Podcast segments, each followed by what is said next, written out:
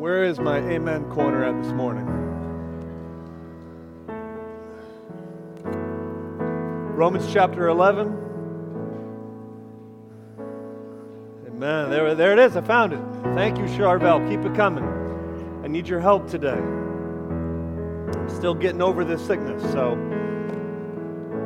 the more the merrier.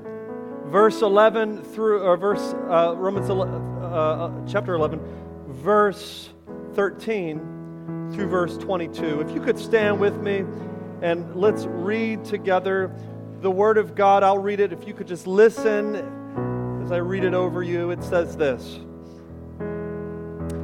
Now I'm speaking to you, Gentiles, and as much then as I am an apostle to the Gentiles, I magnify my ministry in order somehow to make my fellow Jews jealous and thus save some of them. For if their rejection means the reconciliation of the world, what will their acceptance mean but life from the dead? If the dough offered as firstfruits is holy, so is the lump, and if the root is holy, so are the branches. But if some of the branches were broken off, and you, although a wild olive shoot, were grafted in among the others, and now share in the nourishing root of the olive tree, do not be arrogant toward the branches. If you are, remember, it is not you who support the root, but the root that supports you. Then you will say, Branches were broken off so that I might be grafted in. Well, that is true. They were broken off because of their unbelief, but you stand fast through faith. So do not become proud, but fear. For if God did not spare the natural branches, neither will he spare you. Note then the kindness and severity of God. Severity toward those who have fallen, but kindness to you, provided you continue in his kindness. Otherwise, you too will be cut off. Father, we ask that you speak to us this morning this passage, that you would help us to be humble, God, that we would never presume upon your grace and your mercy. I pray that you would help me to speak your truth, not merely my ideas. That you would open our hearts to receive your word, that we would be shaped and fashioned by it into the likeness of Jesus. It's in his name we pray. Amen. I want to preach to you this morning on this old line There, but the grace of God go I. There, but the grace of God go I.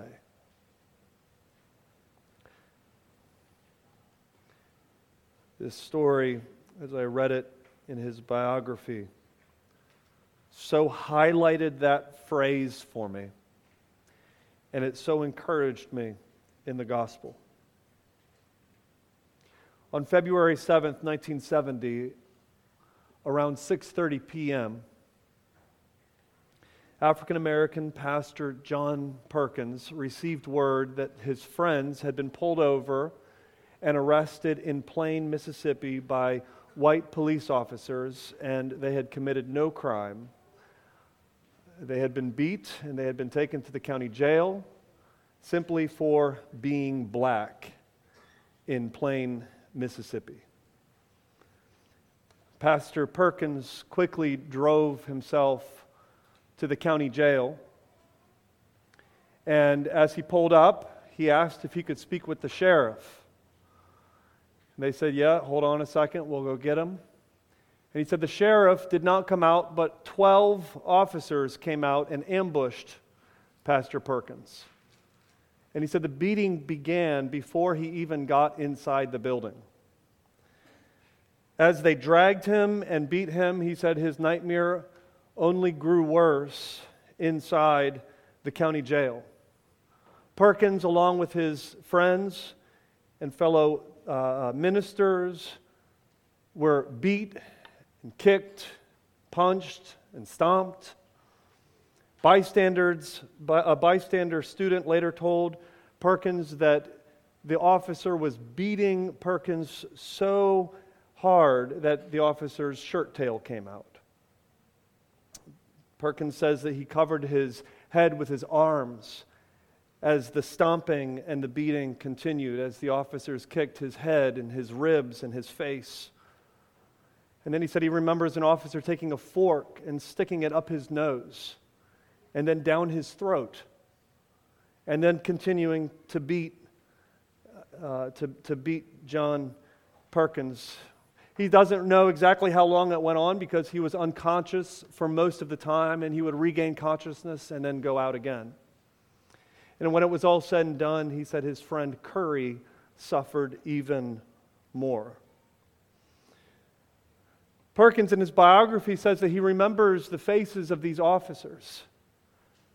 So twisted, he says, with wickedness. He said, he, he said they looked like white faced demons.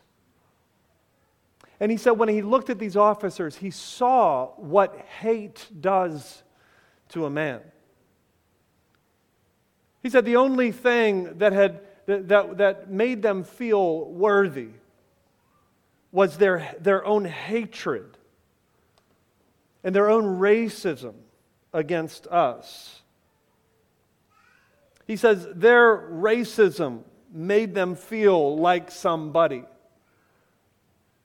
And as he saw how hate consumes a man, in that moment, Perkins said, and this is where, as I was reading it, I got emotional. Perkins said that he could not hate back. And as he lay there on that jail cell floor, bloodied and beaten, he prayed this prayer. He said, God, if you're willing to let me get out of the, this jail alive, I want to preach a gospel that will heal these people too. He said, Maybe I was trying to make a deal with God. But while uh, the other students that were there watching this thought he was dead, he said he did, in fact, come out alive of that jail cell. And he said when he came out alive, he came out with a new call, and that was to preach the gospel to whites as well. He said, The Spirit of God worked on me. And he said he understood that Christ understood what it was like to suffer. And he said, when that mob came at Christ and Christ hung on that cross, Christ looked at them and said, Father, forgive them, for they know not what they do. He saw this gospel pity in the Lord Jesus Christ. And then, as he goes on, a couple months later, he had a heart attack as a result of the beatings that he took that night. And he said the bitterness began to seep back in. But then, he, as he lay there in the hospital get, uh, bed, the Lord, uh, uh, the Spirit of God, ministered to him once again and encouraged him in this gospel call to take the gospel to all people, even these enemies. And he said, as he lay there in that hospital bed,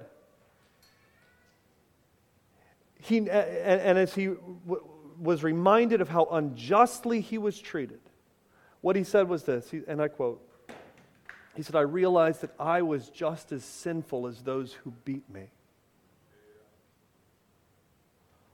Man. You know what made John Perkins' ministry great? He's still alive today. He's very old. I've met him once. What made his ministry great is gospel humility. It's to say, there, but the grace of God go I.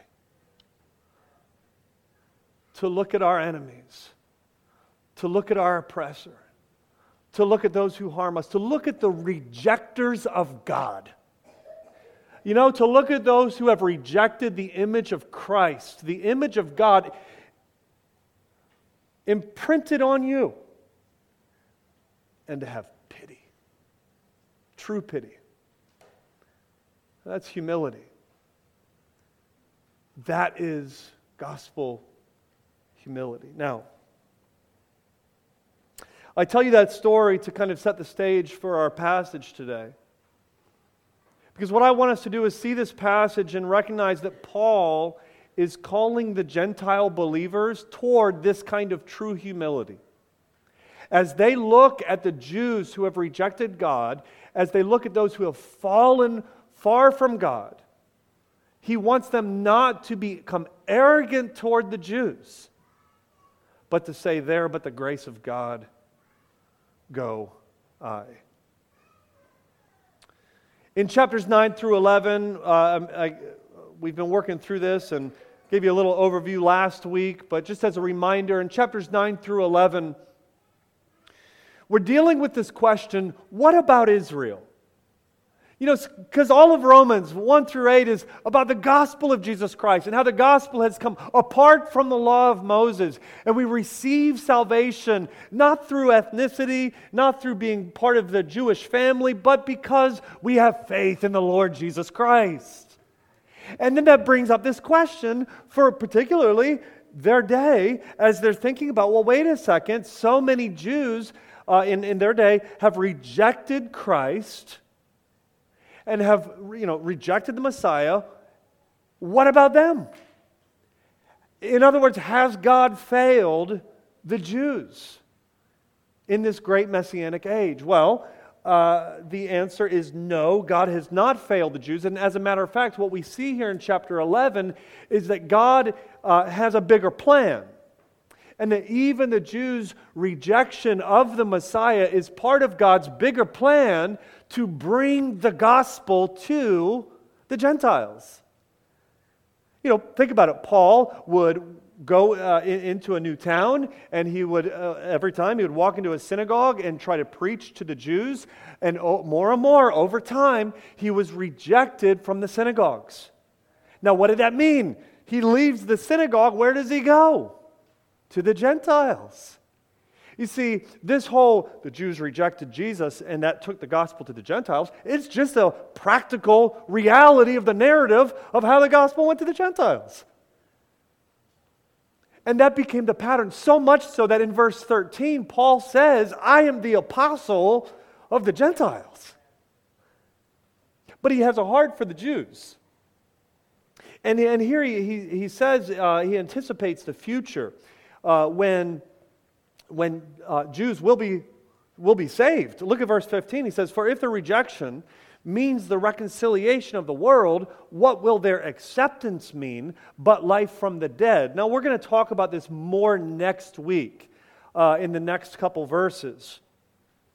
But what he's saying here, just as a quick overview, is if the, the rejection uh, of the Jews has been a blessing for the Gentiles, has caused the gospel to go to the nations. How much more so will it be a blessing when they, as he says, uh, accept Christ? Meaning, he has this future anticipation that there will be this great majority of Jews that someday, Israel, who will return to Christ and re- receive Christ. And he says that it will be, it will mean life from the dead. And scholars debate what that means.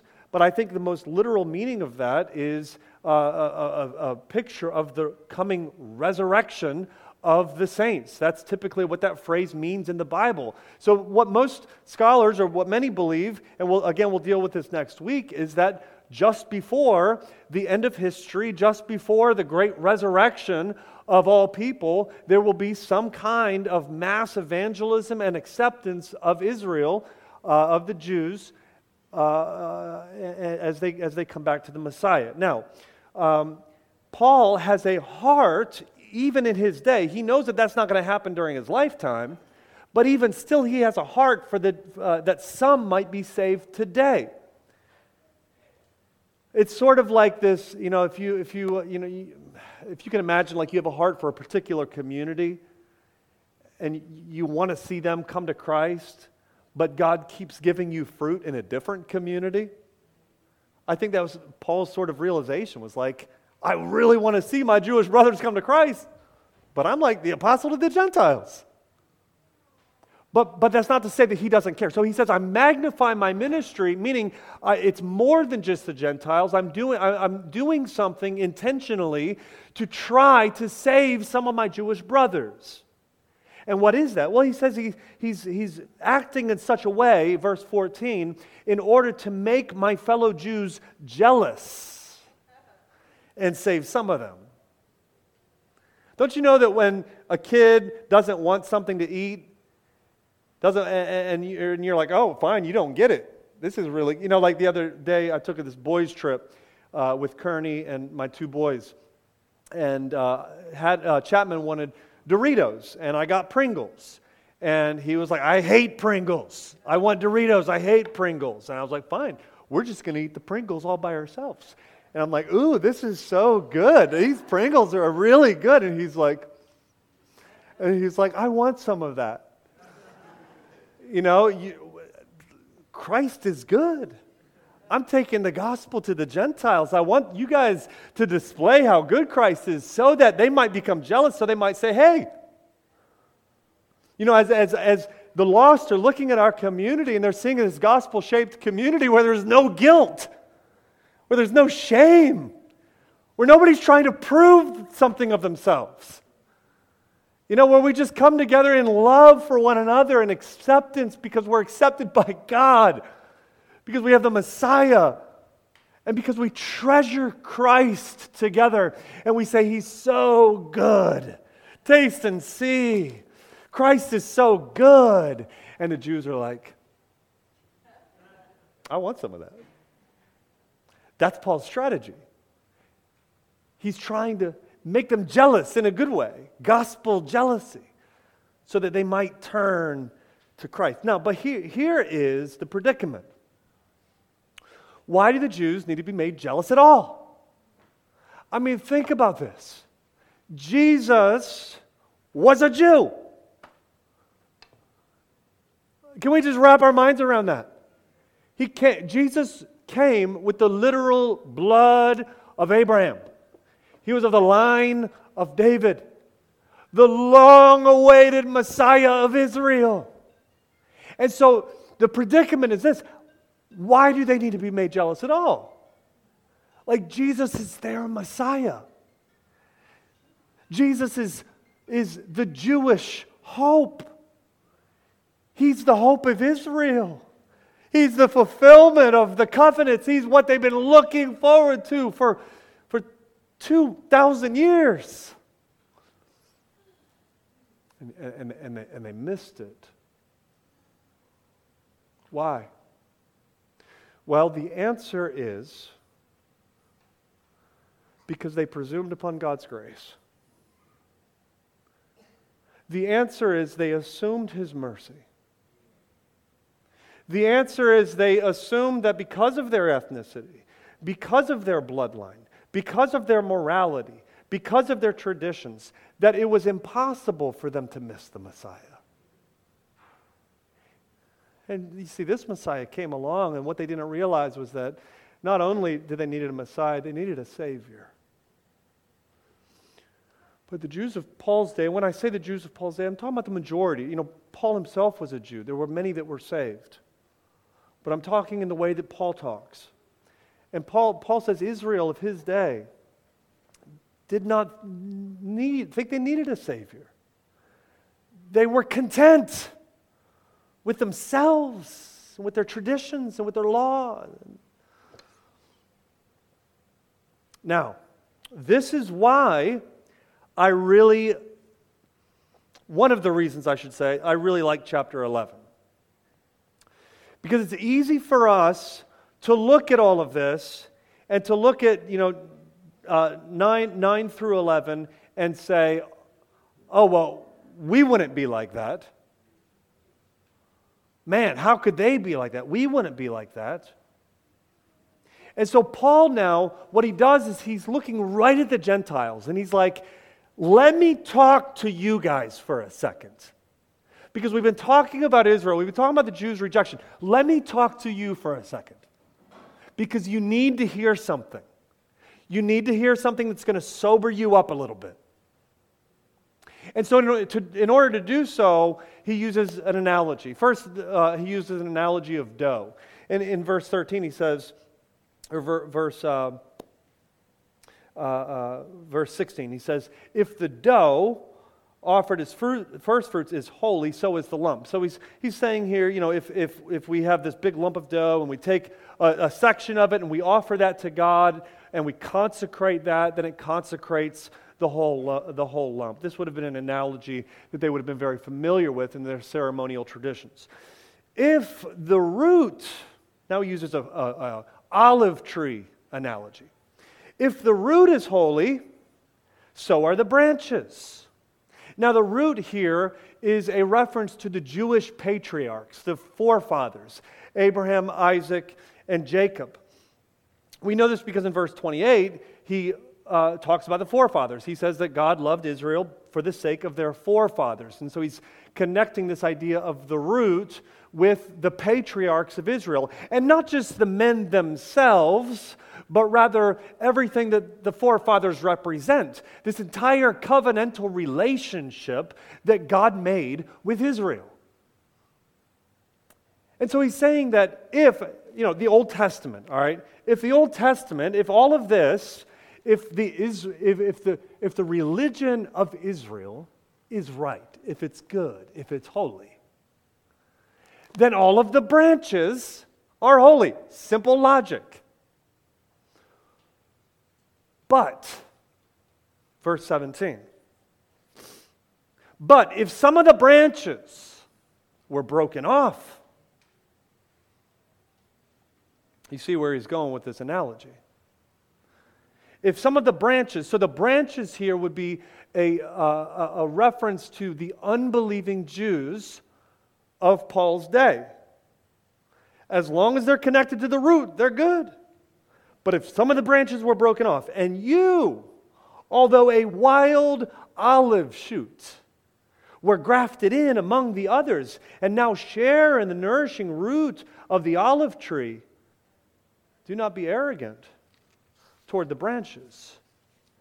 So, in Paul's analogy, the unbelieving Jews are the broken off branches, and the Gentiles are considered to be a wild olive shoot. Now, a wild olive shoot was notoriously unfruitful. They did not survive. They did not produce fruit. And so what he's saying is, is God took something that had no hope of ever being fruitful, and he grafted that shoot into the olive tree, the holy root. Now, horticulturists debate as to whether or not that's even possible. Supposedly, many people say it's not possible. And they're like, Paul is clearly uh, uh, giving evidence for the fact that he did not grow up in a rural context, but he, this is his urban roots, and he didn't know anything about gardening. Well, I don't think Paul's intent here is to teach us about horticulture. He's allowing his theology to shape an analogy, like all, all preachers do. It doesn't matter. You know, sometimes people come up to me, and they're like, you know, your analogy was off. I was like, I don't care. that wasn't my point. My theology was making the analogy, you know, not the other way around. And so what Paul's saying is, is God did the impossible. God took something that would be fruitless and grafted it into the fruit bearing, beautiful olive tree of Israel, of true Israel, which we've established in Romans 9. We're part of the family now. It's amazing. And, and then in verse 18, at the end there, he makes his main exhortation. Look at this. He says, Do not be arrogant toward the branches. Let me say that again, in case you missed it. Do not be arrogant toward the branches. You see, the, the, the, Gentiles saw the Jews fall, and they, may, they, they probably shook their heads and said, Ah, I can't believe it. And what Paul's saying is be careful. Be careful of your spiritual pride. Because you too are now in danger of committing the same sin that they committed, and that is spiritual entitlement. You see, church, in the same way, it's so easy for us to look at Romans chapter 9 through 11 and say, How could the Jews have missed it? How could they have gotten so close to the Messiah and have missed it? Well, what he's saying is this is that we can be tempted toward the same sin. Paul is saying, don't be arrogant about the branches. Meaning, don't look down on them and believe that you are not susceptible to commit the same error. And we, we often see this played out when, when somebody falls. You, you know the story a, a, prominent Christian pastor, a prominent uh, Christian author, a prominent Christian musician or singer or rapper who, uh, who falls away they, they sometimes fall into some kind of big sin. Uh, and then eventually it comes out that they are no longer a Christian, at least not that kind of Christian. And they've, they've fallen away from Jesus and they no longer believe in the authority of the scriptures. They no longer believe in, in, in, uh, in Jesus Christ as the only sufficient Savior. They've fallen away. And it's so easy for us to look at them and be arrogant toward them and shake our heads and say, Oh, how could they do that? Oh, I would never do that. Why? Because I'm morally superior. Because I'm better than they are. Because I'm stronger than they are. Because I love my church more than they are. Because I do the right things more. I'm more committed. I read my Bible every day. I do, I do, I do. I am, I am, I am. Therefore, I am not like them. You see, uh, Leon Morris said that pride is not just simply saying, I am wonderful. Pride is saying, I am more wonderful than them. The opposite of this is humility. The opposite of this is to look at someone who has fallen away from Christ and to say, There, but the grace of God go I. To fall on our knees in trembling. There, but the grace of God go I.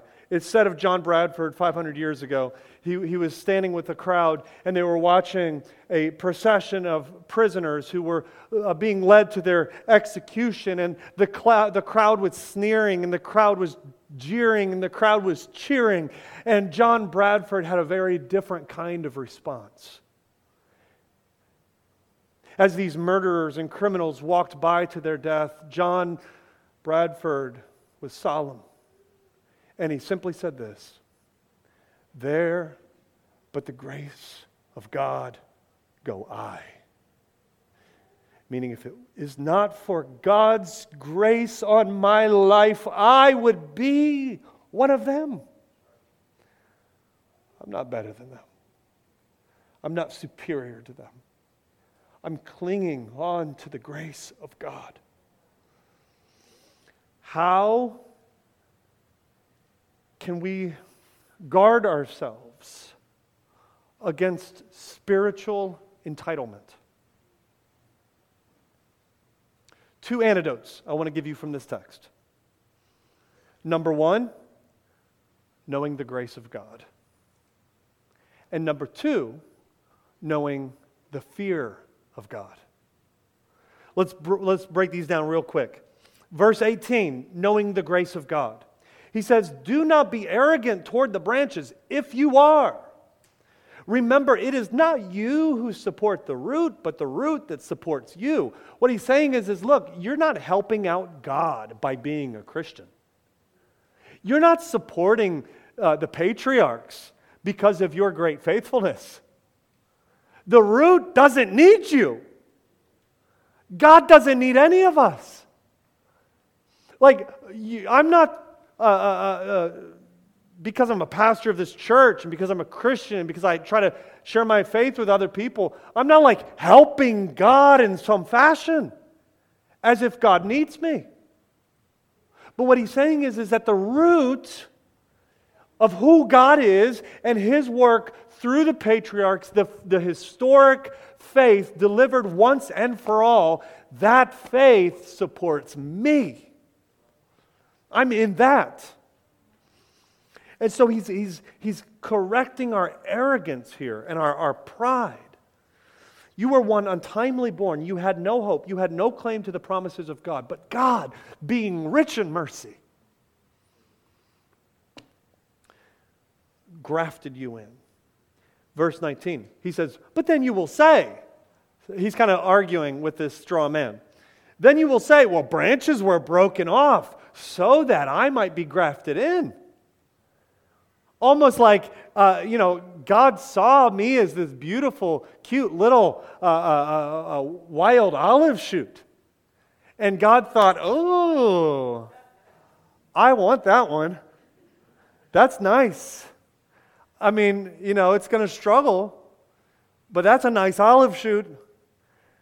And so he looked at the tree and he said, You know, I'm going to have to make some room. And so he broke off some branches so that he could graft you in. And Paul's saying, No, that's not how it works. He says, Yes, he says, some branches were broken off, verse 20.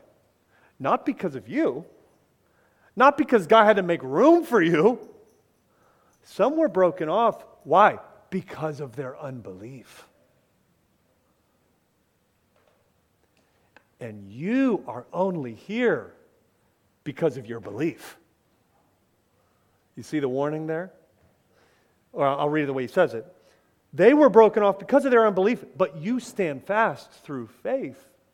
Meaning, you're not here because you did something or because you're morally superior. You are here by grace through faith, not of your own doing, not of works, lest no man should boast. Faith in what? Faith in who? Well, listen, the Christian life is all about our faith in the Lord Jesus Christ.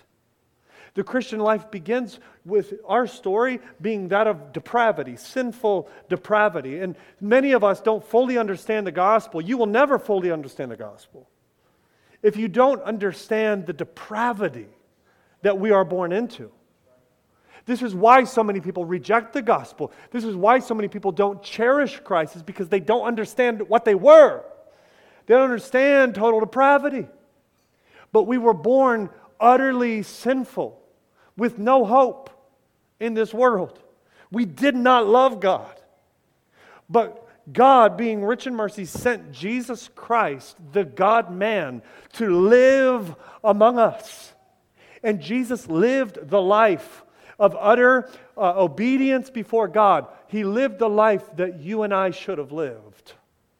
And then Jesus died the death that you and I should have died. And then Jesus rose again from the dead. And what happened was this was God put our sin on him at his death and he paid the price for your sin debt.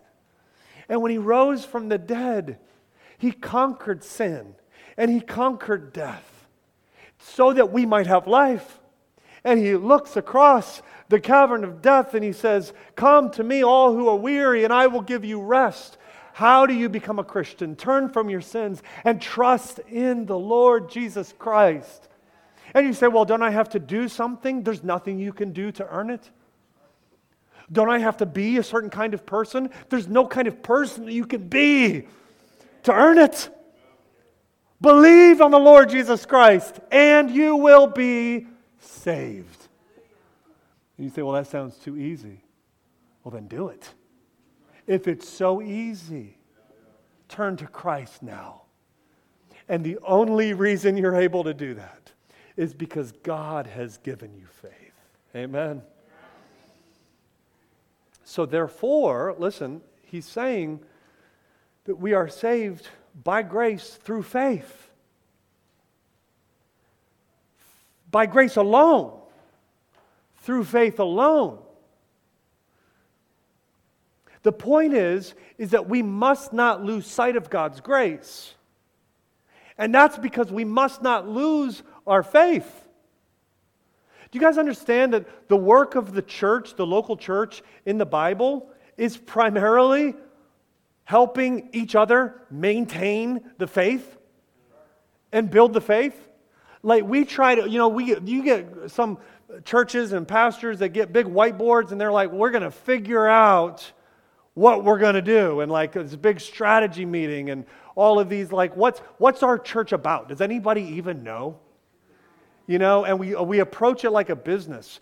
No, we're a family of brothers and sisters, and the primary job we have to each other is to help each other stay in the faith, to grow in our faith with each other.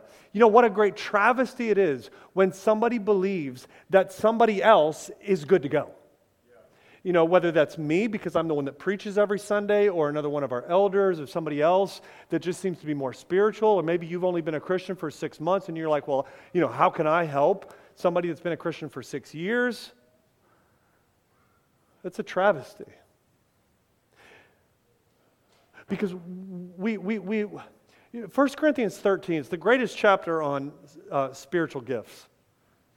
You know why we have spiritual gifts according to 1 Corinthians 13? They will one day cease. When that which is perfect comes, when Christ comes again, spiritual gifts will be no more in heaven. We don't need them in heaven because we have Christ, because we will see Christ face to face. Why do we need spiritual gifts now? It's because now we see Christ through a glass dimly. Now we see him not face to face, but we see him through faith. And our spiritual gifts that are given to all of God's people are given so that we might help each other see Christ through faith.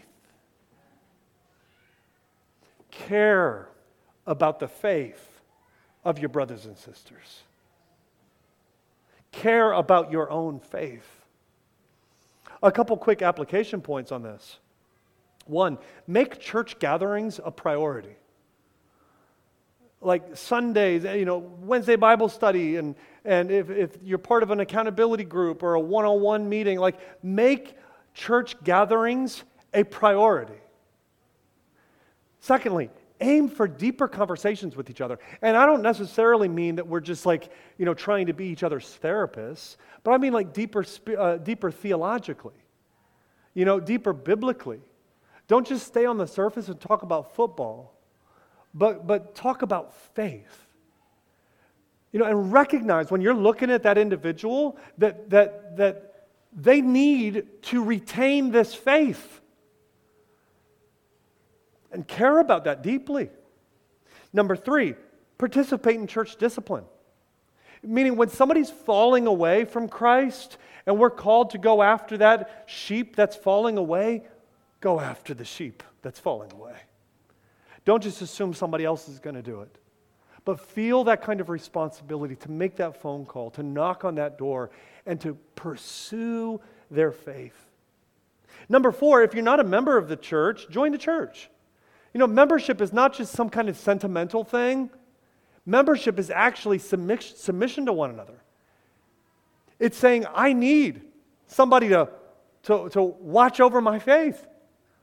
I need to be in the kind of relationships where I can help watch over the faith of others in a very intentional kind of way.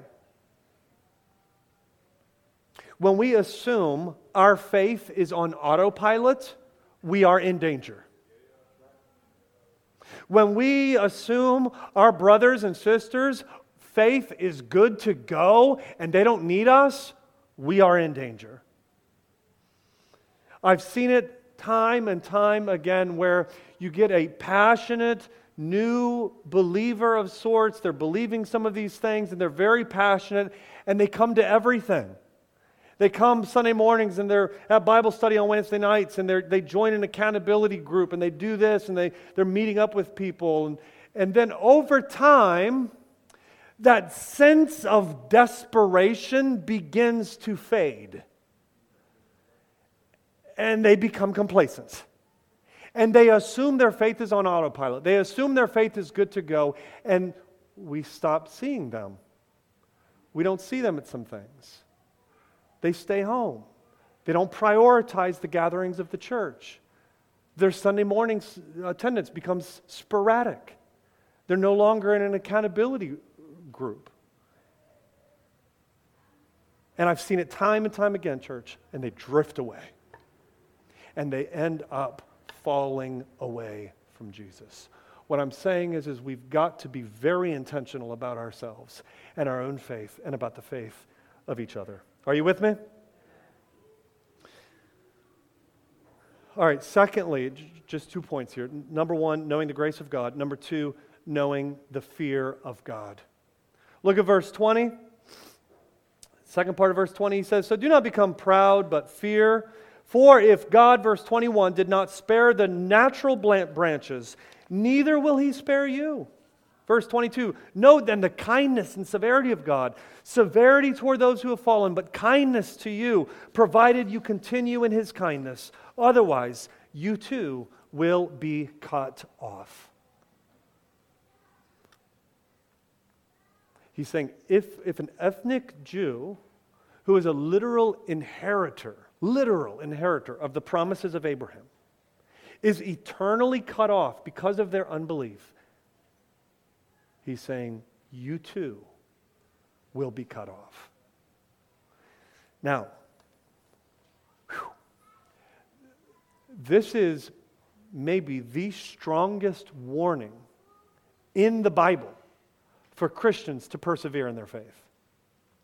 And it can be confusing at first because one of the questions that everybody asks is well, does this mean that a genuine Christian can lose their salvation if they fail to continue in their belief? Well, the answer is certainly not. Paul has already made it clear in Romans 8 that those who are truly saved will, Romans 8, 29 and 30, will be glorified. God will not lose anybody in the process. So, what does this mean? Well, on one hand, what we can understand is this is that anybody who does ultimately fall away and are cut off, according to the analogy here, were never truly saved. They were never a genuine Christian in the first place. But, but, I don't want us to just say that and miss Paul's intended impact for genuine believers. So I can think of two applications here. One is this it urges false Christians to examine their faith. You might be a false Christian. Now, check it out. Every false Christian at one time thought they were a legit Christian. Think about that. So Paul's saying, examine your faith. Is it genuine? Are you trusting in Jesus only? Or are you trusting in yourself? Secondly, this propels true Christians to persevere. It is a, a means of God's keeping us. Let me use an analogy. Let's say that we were all in a bomb shelter, our new building, 1500 Druid Hill. Let's just say we were in there. All right? That's pretty much a bomb shelter. You know, uh, when, when, when the bombs start flying, find me there. You know, we'll figure it out. All right? Imagine there's nuclear war happening all around us, and we're in a bomb shelter, and somebody says, Don't leave this shelter. If you leave it, you will die. True story. True statement, rather. If you leave the shelter, you will die. Now, that very warning comes to you and acts as a means of keeping you in the shelter. So it's true to say that if you fall away from Jesus, if you give up on Christ and you reject Christ, that you will die. True statement for everybody. However, that statement, as true it is, as it is for the genuine Christian, that statement becomes the very means of their perseverance to keep them in Christ, to keep them in the shelter. So, how do we conquer then our spiritual entitlement? Knowing the grace of God and knowing the fear of God. Matthew 10 28. Do not fear him who can kill the body, but fear him who can throw both body and soul into hell. Church, listen, as we close, pride feeds off of your goodness. Somebody called pride the dandelion of the soul. And what they meant was that dandelions feed off good soil and their roots, roots go deep, and just a little bit left behind is going to cause for a sprouting of more dandelions. They will find the tiniest crack and they flourish into good soil. And, and they said that the danger of pride is that it feeds on goodness. When you see somebody fall away from God, don't be proud. Don't be arrogant toward them. Don't feel like, oh, I'm so good. That would never happen to me. Charles Spurgeon said, Be not proud of race, face, place, or grace. We are not saved by anything other than the sheer grace of God. And after a million years in heaven, we will still not be saved by anything other than the sheer grace of God. Somebody say amen. Uh, listen, so often I hear then people say this in response to this message, and it would be the wrong response. I hear people walk out and, and, and they, they say, I know I got to focus on me. And what I'm saying is this no, you've got to stop focusing on you. You've got to stop focusing on the obstacles. And you've got to start focusing on Christ and on Christ alone. Is somebody with me? When I was in high school, my brother and I would snowboard down uh, uh, uh, a, a, wooded hill. Uh, we would just be flying through these trees and dodging trees, and it was so much fun and so exhilarating. I'm okay. Sorry, that was nasty. I, uh, I'm still getting over the sickness. Doctor said I'm not contagious. Actually, uh, a would be doctor, hopefully, uh, Zach Keepers. And uh, he says it's just a lingering um, cough. Anyway, uh, so, so we would be, uh, we could edit that part out, by the way, on the audio. Um, we, we, we would be flying down these trees. And, and then it wasn't until I was like an adult later, and I thought, I could have died.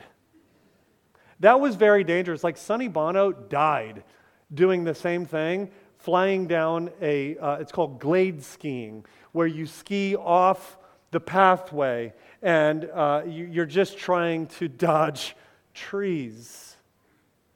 And, and it reminded me, I, I read this a couple years ago from a glade skier, and they said, Do you know how you don't die uh, glade skiing, they said, This is how. As you're going down, you know, the side of the hill, going through all these trees, they said, Don't focus on the trees, focus on the path. If you focus on the trees, you will die. But if you focus on the path, you'll hit the path. If you focus on the obstacles, you will die.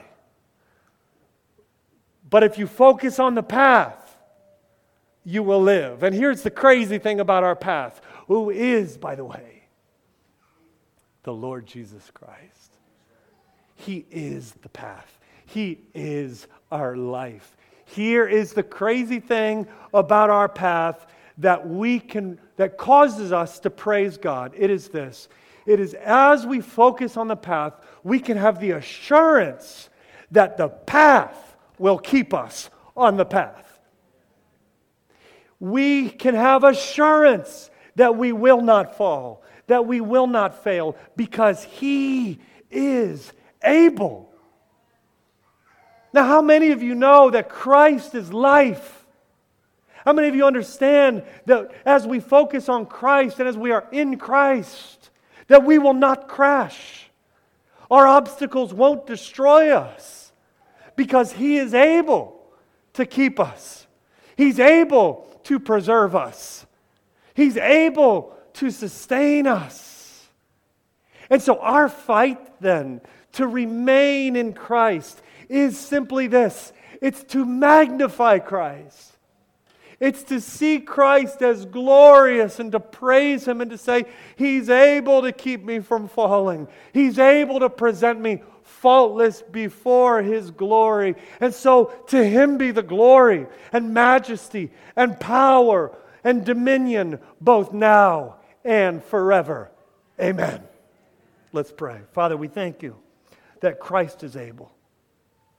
And God, we pray that as we go from here, that we will cling to His grace, that we will cling to His mercy, and that we will know that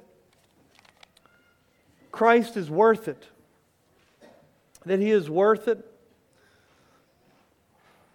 that we will know that our, our faith and pursuing our faith is worth it that we will be the kind of people that not only care for our own faith, but we care for the faith of our brothers and sisters. Do a work in us, do a work in our church for your glory and for your name's sake, we pray. In Jesus' name, amen.